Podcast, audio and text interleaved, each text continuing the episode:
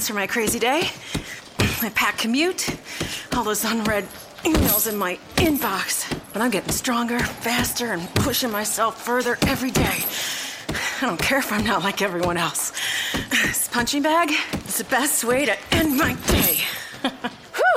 Fearless is knowing yoga isn't your style. That's the power of the Blue Cross and Blue Shield Federal Employee Program. Learn more about our healthy benefits at fepblue.org slash get more. Hey folks, it's Greg Auman with the Tampa Bay Times and TampaBay.com. Back here on the Locked on Bucs podcast. It is a Friday morning, uh, December 30th, episode 109 here on the podcast, and our last chance to preview the Bucs season finale at home on Sunday at Raymond James Stadium against the Carolina Panthers. Uh, lots to get to today. Uh, breaking down Carolina a bit, looking at some records. Uh, I do want to start with an injury update. Uh, Bucs practice yesterday, um, and curiously, the one new name added to the injury report was rookie cornerback Vernon Hargreaves, uh, who was listed as being limited with an abdominal injury. You know, uh, we saw Hargreaves come up the field twice with injuries last week, uh, but wasn't listed on the report either the first uh, well, the first day of the week. So this could be a new injury, or this could just be a, a relapse, something that's been bothering him earlier. We don't know how significant it is. Uh, we'll have that online later today. See whether he can go at Friday's practice. Those Friday practices are usually pretty light. Uh, so even if he goes, it's it's not that telling. Obviously, they've leaned hard on Hargreaves all season. Uh, you know, he's come out here and there, but has been there most of every game for them. So it would be significant if he can't go. Obviously, that means uh, Alterraun Verner would step in as he has uh, at other times this season. But uh, that'd be a big deal. You know, if, if the uh, the Bucs have to go without Hargreaves, you're reminded of how much they've uh, depended on him as part of their pass defense to this season. Uh, otherwise, pretty much the same. Uh, Demar Dotson, we can report, has been cleared from concussion protocol. That's a big break of news for the offense. They've gone three games without their starting right tackle. Uh, Dot didn't want to talk about the concussion too much, but uh, just talked about how happy he is to come back, how hard it's been to be out. Uh, you know, Dot's a pretty straight forward guy, so you ask him about it, and he says, "Well, he gets paid to play football. I get paid to be on the sidelines." So uh, he'll be back. Uh, with him back at right tackle, that allows Kevin Pamphile to go back to left guard. So the Bucs are essentially better at two positions on the offensive line, just with uh, with one guy coming back. Uh, Dot is back. Gosder Cherilus was limited again. He's still coming back from that groin injury uh, that sidelined him last week. Obviously, they'd like to have him back healthy as that swing tackle, as that jumbo tight end they like to use. Uh, the closer they are to full strength, the better their offensive line will be. Uh, Will Gholston remains out. They have not put him on IR, but I think they will. Uh, talked to Will a bit yesterday. Uh, you know, Will's one of several players who uh, potentially are playing in their last game as Buccaneers on Sunday. Uh, Will's an unrestricted free agent, uh, should be among their more coveted free agents, as we've mentioned. Uh, he and Akeem Spence have had lockers next to each other all four years. So those two guys are both free agents. Uh, both of them would like to come back um, and you know have enjoyed their, their time in Tampa. Uh, in talking to nearly all the free agents uh, in the last day or two here, uh, same kind of thing. They, they like being in Tampa. They, they like the roles they're in. They feel like the team is trending upwards. Uh, so it's just a matter of seeing how much Tampa wants to keep them here, uh, how much you know they'll be allowed to go test the open market uh, and see what's there. So that's Will Gholston, that's Akeem Spence.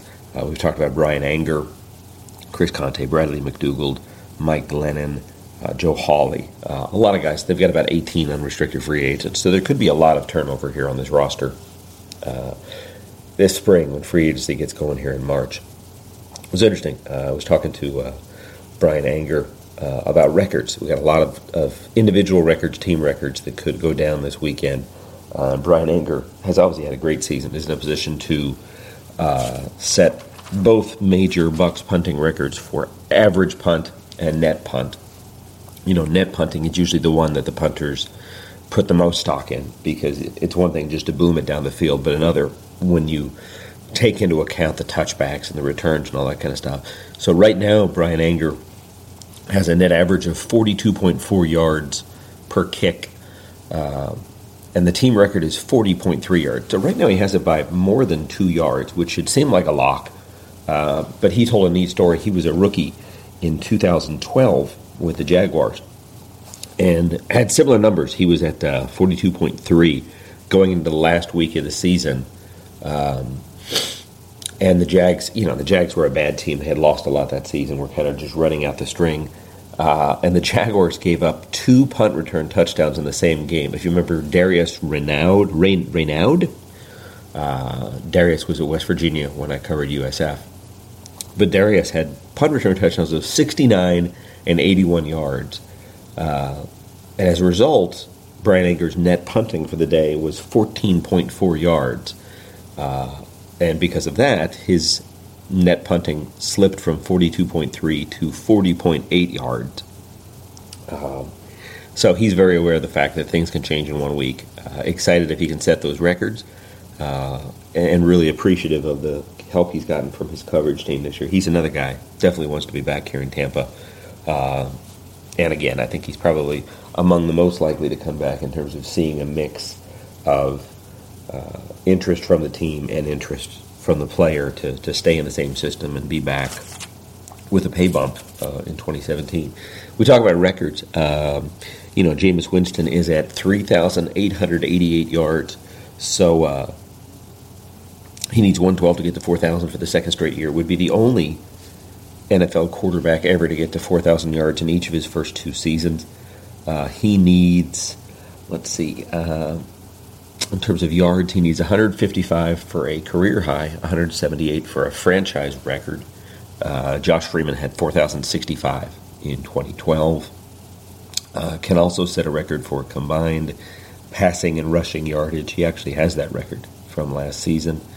Uh, he probably will not set records for attempts or completions, um, but uh, his next touchdown pass will set the team record for touchdown passes in a season. He's tied right now with Josh Freeman, who had 27 in 2012. Uh, and if he can get a 3,000, uh, sorry, a 300 yard game on Sunday, that'll give him four this season, which also ties a team record.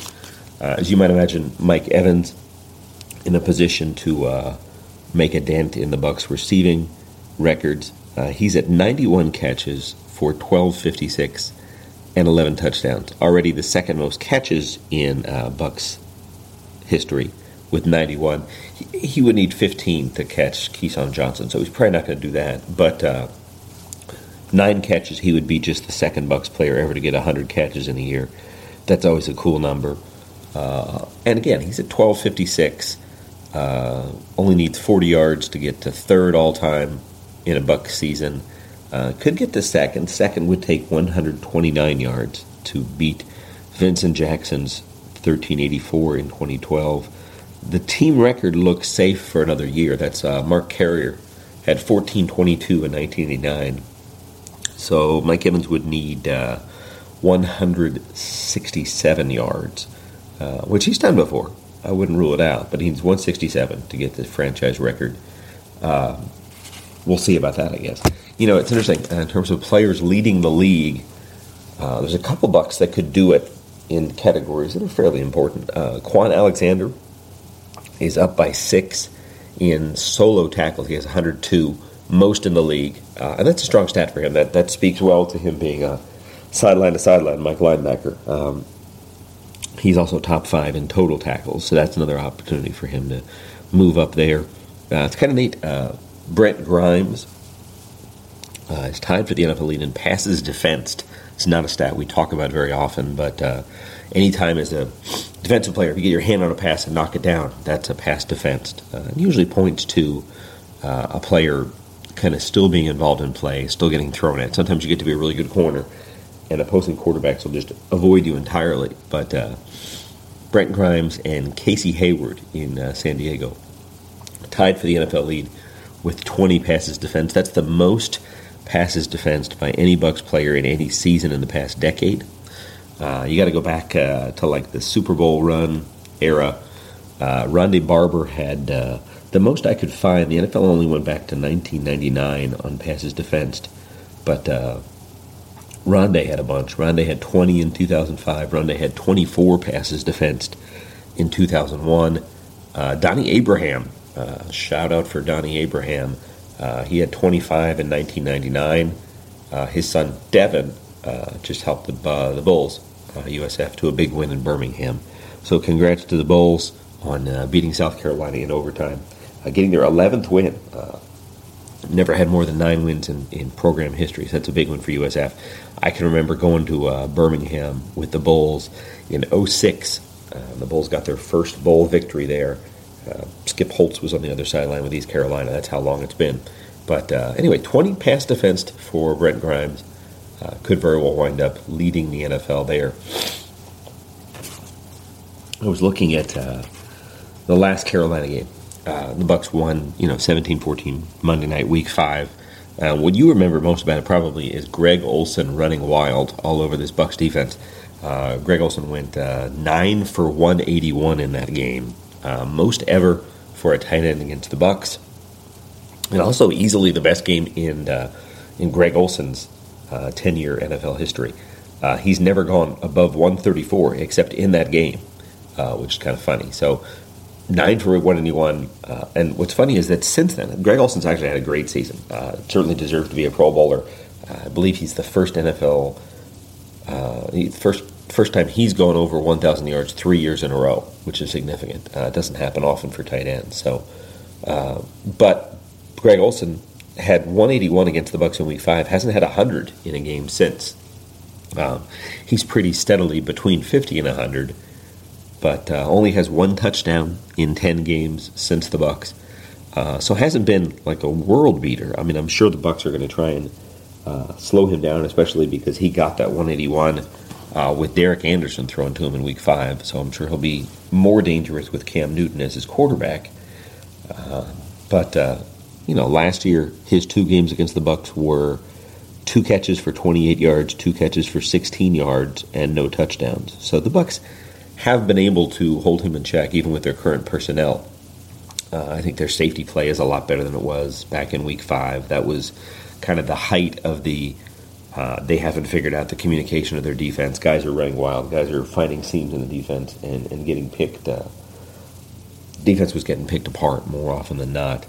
Uh, so Greg Olsen, you know, has had lots of catches against the Bucs. He had uh, a 10 catch game against the Bucs in 14 which is his most ever, had nine in that game. Had another game with eight catches against the Bucs, but usually isn't quite as uh, game changing as he was there in Week Five. So we'll see about that and, and kind of go from there. Uh, I'm curious to see how depleted by injuries Carolina will be. Uh, Greg Olsen has not practiced this week. I think he has a knee. Uh, Jonathan Stewart, who did not play in the first Bucs game, is also dinged up and has not practiced this week. Charles Johnson, who nearly signed with the Bucs in the offseason, uh, but stayed in Carolina. He has not practiced this week. Uh, backup quarterback Derek Anderson has not practiced all week. And Cam Newton is limited. He's got a, a right shoulder injury that's limited him. So I think Cam will go on Sunday. But I'm curious to see uh, how many of his top players around him are not there. The, the Panthers just put uh, Devin Funchess on injured reserve uh, with a season ending injury. So he won't be there. They still have, obviously, still have Kelvin Benjamin, who's dangerous, but uh, definitely a, dinged up Carolina squad coming in here to Tampa for the last game of the year. Uh, I picked, we have to do picks for the paper, uh, and I picked the Bucs to win this. I think I did uh, maybe 27 20. Uh, 31 24, something like that. I forget exactly what the score was, but picked them to win by about a touchdown in a high scoring game. Uh, but we'll see if that plays out. the Bucs continue to move guys over to the roster, too. We've talked about how week 17 is kind of an early start on uh, your street free agents and futures contracts that you're signing in the week after the season. So, uh, yesterday, as we had expected on on Thursday, uh, the Bucs promoted Channing Ward uh, to the active roster from the practice squad, uh, which would kind of again point to Will Gholston uh, being on IR at the end of the week. But Channing Ward is a guy that made this roster as an undrafted rookie. played a lot in the first month of the season and played a lot in that Carolina game. Uh, that first Carolina game, you know, that, that D line was so depleted in that first game for the Bucs uh, that you know it's it's impressive they pulled off the win, given how shorthanded they were at a couple key positions. They were also uh, playing without Doug Martin and Charles Sims in that game. So the fact that they have to go at Carolina with Jacquizz Rodgers and Peyton Barber this week uh, is this it's the same situation they were in in Week Five. So uh, I'll be curious to see how well they can run the ball with those two and with uh, their offensive line maybe back as close to full strength as they've been all season. Anyway, guys, that will wrap things up here. Thank you guys for listening here. Uh, our 22nd week of the season on the podcast and our last week of the regular season for the Bucs. We will be back on Monday uh, to kind of wrap things up. Uh, I'm not sure how we're going to do the podcast in the off season, how often we'll go, uh, but we'll try and keep it going pretty regularly, where you guys will have stuff to uh, to ask about and listen about uh, about these Bucs as they get going into the off season and free agency and the draft and all that. But for now, that will do it. Thanks again for listening, guys. For the Tampa Bay Times and TampaBay.com, this is Greg Auman. Thanks again for listening to the Locked On Bucs podcast. What you doing? Ran out of space on my phone, so I'm deleting some stuff. Bye, singing dog. Bye, goal. I pronounce you. Bye, wedding ceremony. Stop. At Metro PCS, you get two free phones with twice as much memory. Really? Don't say bye to your memories. Switch to Metro PCS and get two free LG K20 Plus phones with 32 gigs when you switch two lines. Metro PCS. Wireless. Figured out. Coverage not available in some areas. Sales tax not included in phone price. Excludes numbers on the T-Mobile network. See store for details and terms and conditions.